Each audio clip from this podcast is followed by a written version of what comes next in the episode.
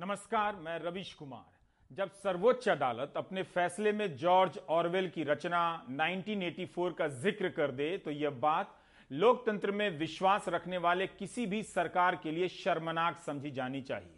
Supreme court के फैसले में जॉर्ज ऑरवेल का नाम होना ही उन तमाम आशंकाओं को वास्तविकता के करीब ले आता है जिससे सरकार अनजान बने रहने का नाटक करती है। ऑरवेल का जिक्र होना आपातकाल से आगे फांसीवाद की आहट का एक ऐसा संकेत है जिसे समझने की जिम्मेदारी अदालत ने आम जनता की समझ पर नहीं छोड़ी है, बल्कि अपनी तरफ से कह दिया है कि आज का भारत कहां खड़ा है और इस भारत में आपके पीछे कौन दिन रात खड़ा है। Big brother is watching you, यह तो सुना होगा आपने, इसी उन्नीस सौ चौरासी से आया है जिसके रचनाकार का नाम है जॉर्ज ऑरवेल।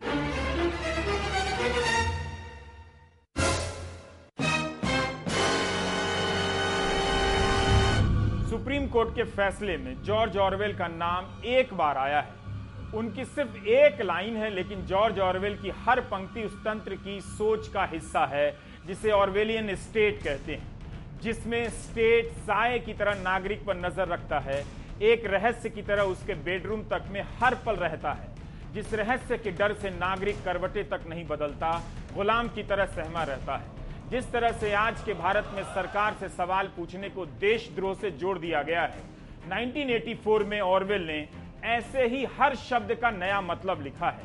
उपन्यास के चौथे पन्ने पर ही बताया है कि ऐसे स्टेट के लिए युद्ध शांति है, स्वतंत्रता गुलामी है और अज्ञानता शक्ति है। यह वही अज्ञानता है जिससे व्हाट्सएप यूनिवर्सिटी के अंकिल और हिंदी प्रदेश के नौजवान खुद को ताकतवर समझने लगते हैं, हमलावर बन जाते हैं। मोतिहारी में जन्मे जॉर्ज ऑरवेल के उपन्यास उन्नीस सौ चौरासी की पंक्तियों की चर्चा तभी होती है, वहीं होती है जहां फांसीवाद और उसकी आहट होती है। पेगासस मामले में जांच कमेटी बनाए जाने का फैसला लिखते समय chief justice N V Ramana, justice Surya Kant और जस्टिस हिमा कोहली के जहन में ऑरवेल की यह पंक्ति यूं ही नहीं आ गई होगी। इस फैसले में जॉर्ज ऑरवेल की एक ही पंक्ति है, लेकिन उस एक पंक्ति को ना तो आप पूरे उपन्यास की अवधारणा से अलग कर सकते हैं और ना ही इस फैसले को उस उपन्यास के बिना समझ सकते हैं। फैसले की पहली लाइन ही शुरू होती है ऑरवेल की इस पंक्ति से, if you want to keep a secret You must also hide it from yourself. यदि आप कोई राज रखना चाहते हैं तो आपको इसे अपने आप से भी छिपाना ही होगा। इसके बाद अदालत कहती है कि याचिकाओं में ऑरवेलियन चिंताओं को उठाया गया है कि कथित रूप से आधुनिक तकनीक के इस्तेमाल से यह सुनने की कोशिश हुई है कि आप क्या सुन रहे हैं, देखने की कोशिश हुई है कि आप क्या देख रहे हैं और पता लगाया गया है कि आप क्या कर रहे हैं। ऑरवेलियन चिंताओं को समझने के लिए आपको उनकी रचना उन्नीस सौ चौरासी पढ़नी पड़ेगी। अंग्रेजी के अलावा यह हिंदी और पंजाबी में भी है। क्या हिंदी के अखबार इस फैसले को विस्तार और प्रमुखता से छापेंगे ताकि आम जनता को ऑरवेलियन खतरों की समझ हो सके, जिसके बारे में सुप्रीम कोर्ट ने लिखा है कि किसी व्यक्ति को यह जानकारी हो कि कोई जासूसी कर रहा है, उसका असर उसके नागरिक होने के अधिकारों के इस्तेमाल पर पड़ेगा ही। ऐसे में वह खुद को सेंसर करने लगेगा, रोकेगा, अभिव्यक्ति की आजादी पर इसका डरावना असर होगा।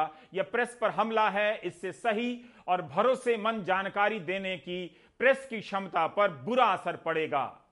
अगर हम आज के सुप्रीम कोर्ट फैसले के बारे में बात करें तो मैं तीन चीजों को रखना चाहूंगा आपके सामने। सबसे पहले कि इसकी अहमियत ये है कि जिस सवाल से सरकार अपने आप को बचाना चाह रही थी कि क्या आपने पेगासस खरीदा है, क्या आपने पेगासस इस्तेमाल किया है, अब कोर्ट ने कहा है कि जो नई कमेटी है, कमेटी इस सवाल का जवाब ढूंढ के निकालेगी।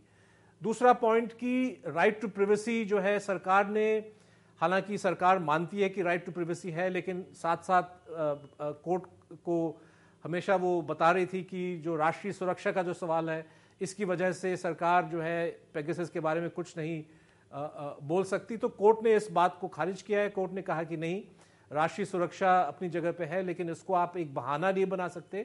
अगर हम अनकॉन्स्टिट्यूशनल तरीके से आ, आम शहरी के जो ह्यूमन राइट्स है उसका वायलेशन की अगर हम बात करें। और तीसरा और एक तरह से सबसे अहम पॉइंट ये है कि freedom of press Uh, uh, की भी जम के रक्षा की सुप्रीम कोर्ट ने।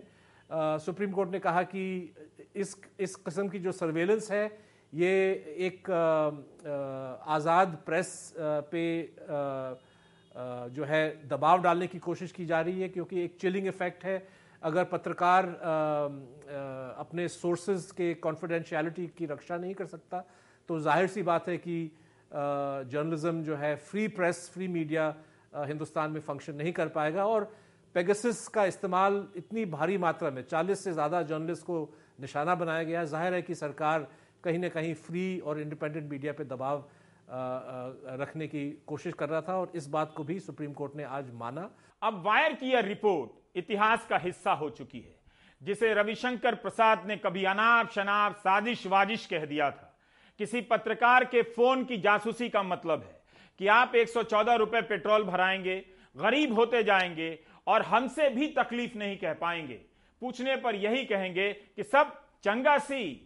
इसलिए कोर्ट ने कहा कि पत्रकारों के सूत्रों की सुरक्षा बहुत जरूरी है और यह मामला केवल पत्रकार ही नहीं बल्कि आम लोगों की निजता के अधिकार का भी है। संसद चलनी चाहिए ताकि हम हमारे मुद्दे। जुलाई महीने में मानसून सत्र शुरू होने वाला था।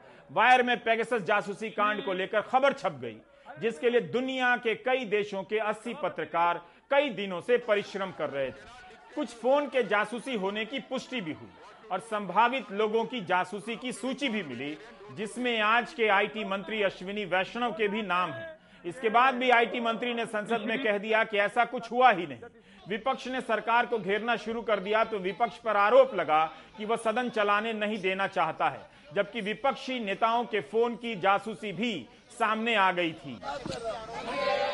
पार्लियामेंट के सेशन में हमने पेगासस का मुद्दा उठाया था। पेगासस देश पर, देश के इंस्टीट्यूशंस पर एक आक्रमण है, अटैक है। और हमने तीन सवाल पूछे थे। पेगासस को किसने खरीदा, क्योंकि पेगासस को कोई प्राइवेट पार्टी, इंडिविजुअल नहीं खरीद सकता है। पेगासस को सरकार ही खरीद सकती है, ये एक हथियार है। और हमने पूछा था सरकार में ऑथराइजेशन किसने दी, साइन ऑफ किसने किया। दूसरा हमारा सवाल था कि पेगासस किन किन लोगों पर डाला गया था, किन लोगों की टैपिंग की गई थी, किन पे किन के फोन्स इन्फेक्ट किए गए थे, क्योंकि एक लिस्ट है जिसमें चीफ जस्टिस का नाम है, सीईसी का नाम है, ऑपोजिशन के नेताओं का नाम है, बीजेपी के मंत्रियों का, एमपीज का नाम है, बहुत सारे एक्टिविस्ट का नाम है। तो हमने पूछा ये किन लोगों पर यूटिलाइज किया गया था। और आखिरी सवाल जो बहुत जरूरी सवाल है, क्या पेगासस का डेटा किसी और देश के पास भी था या सिर्फ हिंदुस्तान की सरकार के पास।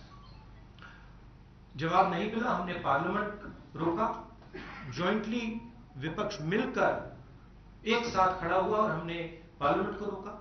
उस समय आपने भी कहा कि देखिए सरकार पार्लियामेंट चला रही है, कांग्रेस पार्टी विपक्ष क्यों रोक रहे हैं। हमने इसलिए रोका क्योंकि ये हमारे देश पर आक्रमण है, हमारे लोकतंत्र पर आक्रमण है और हमारी जो वाइब्रेंट डेमोक्रेसी है उसको नष्ट करने का अटेम्प्ट है। आज कोर्ट ने एक्सपर्ट्स की कमिटी बनाई है।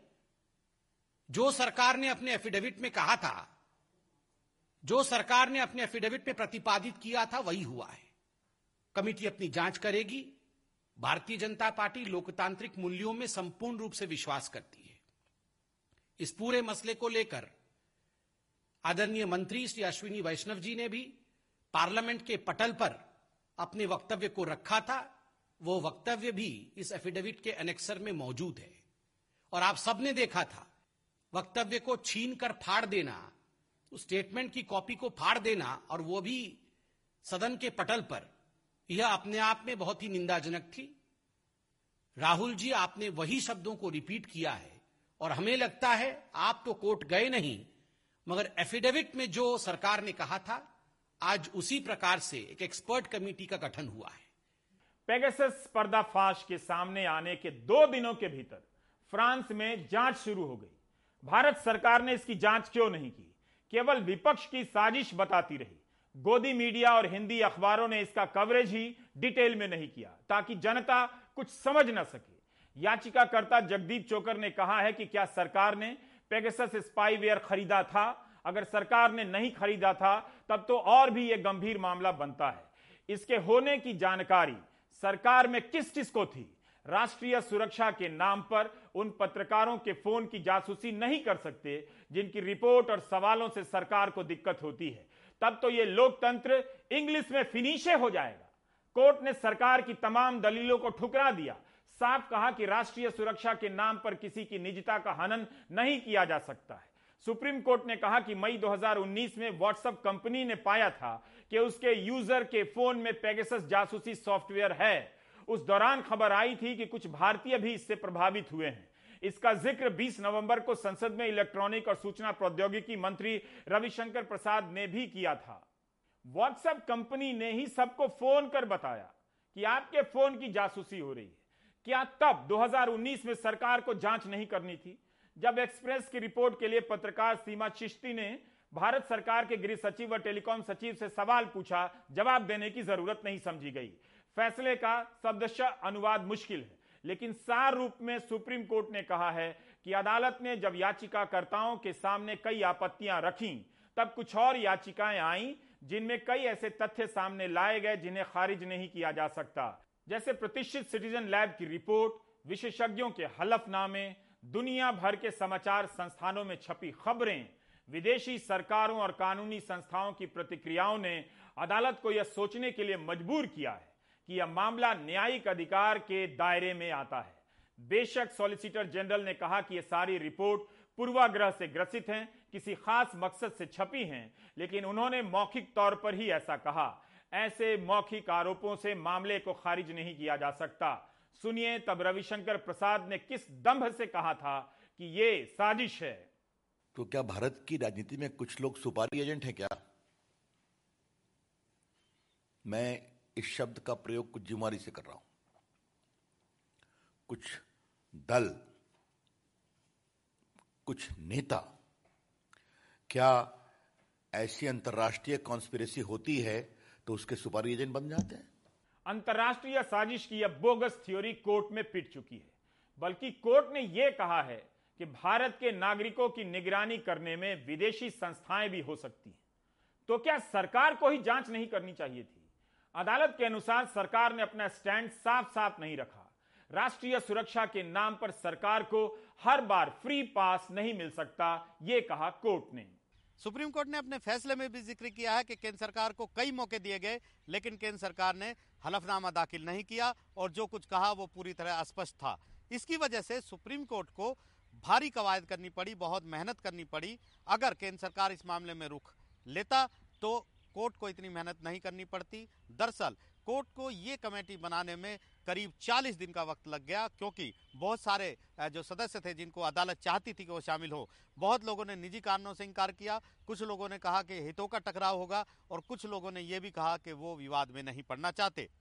अगर कोर्ट कहे कि किसी सरकारी एजेंसी या किसी और एजेंसी पर भरोसा करने के बजाय हमने स्वतंत्र रूप से एक कमेटी बनाई है, तो सरकार की क्या विश्वसनीयता रह जाती है? अदालत को कहना पड़ा कि उसे मूक दर्शक बनाने की कोशिश नहीं की जानी चाहिए। क्या यह टिप्पणी शर्मनाक नहीं है?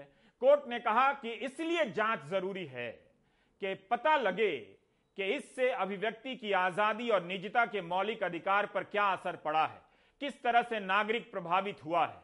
क्या इस देश के नागरिकों की निगरानी में कोई विदेशी सरकार, एजेंसी, प्राइवेट संस्था शामिल है? यह भी आरोप है कि केंद्र या राज्य सरकारें नागरिकों के अधिकारों के उल्लंघन में शामिल रही हैं। इन सब कारणों से केंद्र सरकार की याचिका को हम खारिज करते हैं और एक एक्सपर्ट कमेटी बनाते हैं। इस कमेटी की कोई समय सीमा तय नहीं की गई है। आठ हफ्ते बाद सुप्रीम कोर्ट में फिर से सुनवाई होगी। इस कमेटी के छह सदस्य बनाए होंगे, जिसके अध्यक्ष होंगे सुप्रीम कोर्ट के पूर्व जज जस्टिस आर वी रविंद्रन, पूर्व I P S Alok Joshi, international electro technical commission के अध्यक्ष डॉक्टर संदीप ओबेरॉय और इसके अलावा तीन अन्य तकनीकी विशेषज्ञ होंगे, जिनके नाम है राष्ट्रीय फोरेंसिक विज्ञान विश्वविद्यालय के प्रोफेसर और डीन डॉक्टर नवीन कुमार चौधरी, केरल के अमृता विश्व विद्यापीठम के प्रोफेसर डॉक्टर प्रभारन पी और आईआईटी बॉम्बे के associate professor doctor Ashwini Anil Gumaste. इस मामले में नौ याचिकाएं दायर हुई थीं। एडिटर्स गिल्ड के साथ साथ पत्रकार N Ram, Prem Shankar Jha, Paranjoy Guha Thakurta, Shashi Kumar, Rupesh Kumar Singh, Ipsita Shatakshi, S N M Abdi भी याचिकाकर्ता बने। एसोसिएशन फॉर डेमोक्रेटिक रिफॉर्म के जगदीप एस चोकर के अलावा नरेंद्र मिश्रा, सुप्रीम कोर्ट के वकील एम एल शर्मा, पूर्व वित्त मंत्री Yashwant Sinha, C P M सांसद जॉन ब्रितास और के एम गोविंदाचार्य ने भी याचिका दायर की। आज सुप्रीम कोर्ट का जो जजमेंट है वो पूरी तरह से एक संवैधानिक दृष्टि से दिया गया है इस, और कोर्ट ने खुद वो बहुत अच्छे से क्लैरिफाई किया और कहा कि ये जो मैटर है, निजता का अधिकार एक बहुत इंपॉर्टेंट अधिकार है हर नागरिक का और उसको रिस्ट्रिक्ट किया जा सकता है but only in accordance with law, मतलब लॉ के हिसाब से, और वो भी प्रोपोर्शनैलिटी देखते हुए। ऐसा नहीं कि आप पूरा निजता का अधिकार खत्म कर सकते हैं। और इस केस में वो सारे कुछ स्टांस लिए नहीं गए बिकॉज गवर्नमेंट ऑफ इंडिया ने कुछ डिटेल प्रोवाइड ही नहीं की और गवर्नमेंट ऑफ इंडिया ने सारी जो उनकी एफिडेविट थी वो एक तरह से जो हमारे स्पेसिफिक एलिगेशंस थे उस पर कोई रिस्पॉन्स नहीं था। तो इसलिए उन्होंने कहा कि प्रथम दृष्टिया ये जो मैटर है इसमें हमने एक निजता के अधिकार के हनन का केस बना पाए हैं हम और इसलिए इसमें एक इंडिपेंडेंट जांच की जरूरत है जो एक रिटायर्ड सुप्रीम कोर्ट जज के द्वारा की जाएगी अलॉन्ग विद उसमें उनके साथ छह मेंबर हैं कमेटी के। तो साफ तौर पर एक और बात सबसे बड़ी है कि सुप्रीम कोर्ट ने राष्ट्रीय सुरक्षा के मुद्दे पे भी बात की है जो बार बार वो कह रहे थे। इसके साथ साथ सुप्रीम कोर्ट ने कुछ टिप्पणियां पेगासस मामले में भी की हैं कि विदेशी एजेंसी है, उस मामले में क्या क्या सुप्रीम कोर्ट ने? देखिए, दो बहुत इंपॉर्टेंट चीज उन्होंने कही है। एक तो जो राष्ट्रीय सुरक्षा का जो ये इशू जो सरकार हर मैटर में जहां सिटीजन्स के राइट का हनन होता है उसमें एक जुमले के तौर पे छोड़ देती है कोर्ट में, तो उन्होंने इसको कहा कि आपने कोई ठोस मटेरियल नहीं दिया हमें कि इसमें राष्ट्रीय सुरक्षा का आ, का हनन कैसे होगा। और जब आप कोर्ट के सामने कोई भी जाता है तो ठोस मटेरियल दे, देना होता है। तो उन्होंने इसलिए इसे राष्ट्रीय सुरक्षा के आर्गूमेंट को रिजेक्ट किया है। उन्होंने कहा है कि इस अभी राष्ट्रीय सुरक्षा का कोई मतलब नहीं बनता है। कोर्ट ने खुद कहा कि हम कंसर्न हैं बहुत राष्ट्रीय सुरक्षा के लिए, बट आप जेन्युइनली बताइए कि राष्ट्रीय सुरक्षा का किस पहलू पे इम्पैक्ट होगा। अगर आप जेन्युइनली कोई मटेरियल के साथ बताइएगा तो हम ऑब्वियसली उस उस एस्पेक्ट में नहीं जाएंगे, लेकिन अगर आप सिर्फ इसे एक जुमले के तौर पे छोड़िएगा और बिना किसी ठोस मटेरियल के तो वो हम एक्सेप्ट नहीं करेंगे। लेकिन सवाल वही है जिसके खिलाफ जाँच है उसी को मदद भी करनी है कमेटी। जी हाँ, वो तो है और एज पिटिशनर्स हम होप करते हैं कि सरकार इस पर पूरा सहयोग देगी। इस ऐतिहासिक मुकदमे के लिए कुछ वकीलों के ऐतिहासिक प्रयास का उल्लेख भी जरूरी है। कपिल सिब्बल, श्याम दीवान, अरविंद दातार, चंदर उदय सिंह, राकेश द्विवेदी, मनीष तिवारी और मीनाक्षी अरोड़ा ने शानदार काम किया है। आम लोगों के फोन में सॉफ्टवेयर भेजकर बातचीत रिकॉर्ड करने का केवल मामला नहीं है। इस सॉफ्टवेयर से आपके फोन में फर्जी सबूत डालकर आपको हमेशा के लिए जेल में बंद किया जा सकता है। आपके फोन का कैमरा ऑन किया जा सकता है और देखा जा सकता है कि आप कहां क्या कर रहे हैं। सरल हिंदी में समझिए, आप नहा रहे हैं, सरकार देख रही है, आप कपड़े बदल रहे हैं, सरकार देख रही है। तो क्या आप कपड़े बदलेंगे और नहाएंगे, चाहेंगे कि सरकार देखती रहे? इसे कहते हैं निजता का उल्लंघन, breach of privacy. Nineteen eighty four के एक हिस्से को पढ़ रहा हूं, आपको आज का भारत दिखाई देगा। जॉर्ज ऑरवेल लिखते हैं, पार्टी के अलावा किसी से वफादारी नहीं होगी, बिग ब्रदर के अलावा किसी के लिए प्यार नहीं होगा, दुश्मन के ऊपर विजय पाने के बाद जो हंसी होती है उसके अलावा कोई हंसी नहीं होगी, कला साहित्य विज्ञान कुछ नहीं होगा, हम सर्वशक्तिमान हैं, हमें तो विज्ञान की जरूरत नहीं होगी। मगर मत भूलो, सत्ता का नशा हमेशा रहेगा, बढ़ता रहेगा और महीन होता चला जाएगा। एक ऐसे विरोधी को कुचल देने का एहसास बना रहेगा जो असहाय और मजबूर है। अगर तुम्हें भविष्य की छवि देखनी है तो एक ऐसे जूते की कल्पना करो जो हमेशा के लिए एक इंसानी चेहरे पर ठप्पे की तरह मारे जा रहा हो। इस फैसले को पढ़िए, जॉर्ज ऑरवेल की नाइनटीन एटी फोर को भी पढ़िए, है हिंदी में। एक दूसरे के बिना फैसला समझ नहीं आएगा। प्राइम टाइम में ब्रेक ले लीजिए, लेकिन इस सुंदर लोकतंत्र पर नजर रखने के काम से कभी ब्रेक मत लीजिएगा। बहुत कुछ ब्रेक हो चुका है। जो भी जनता बनने की कोशिश करता है उसकी पीठ तोड़ी जा रही है।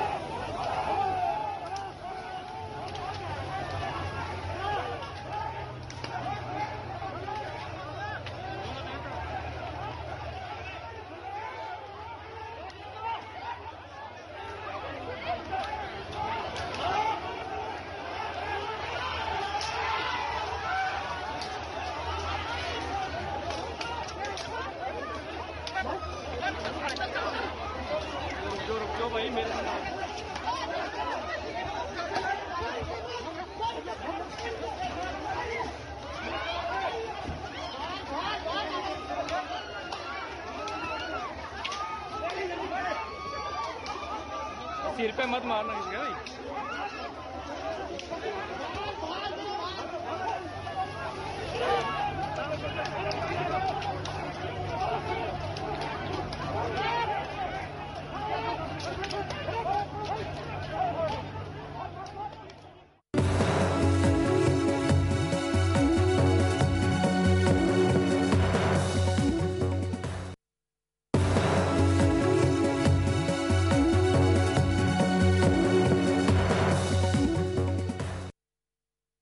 बॉम्बे हाई कोर्ट में आर्यन खान और अन्य की जमानत को लेकर आज दूसरे दिन भी सुनवाई हुई।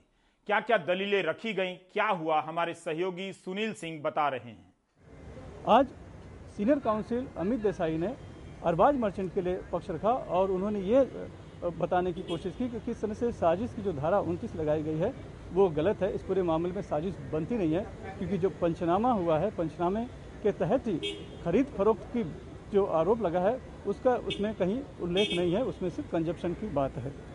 लेकिन इसी बीच मुकुल रोहतगी ने एक बहुत बड़ी बात आज बीच में जिरह के दौरान रखी, वो ये कि उन्होंने कहा कि अगर आर्यन खान का अरेस्ट मेमो देखा जाए तो उसमें कहीं भी स्पष्ट आधार का उल्लेख नहीं है, स्पष्ट आरोप का उल्लेख नहीं है कि उनके पास से क्या मिला था और उनका क्या अपराध है।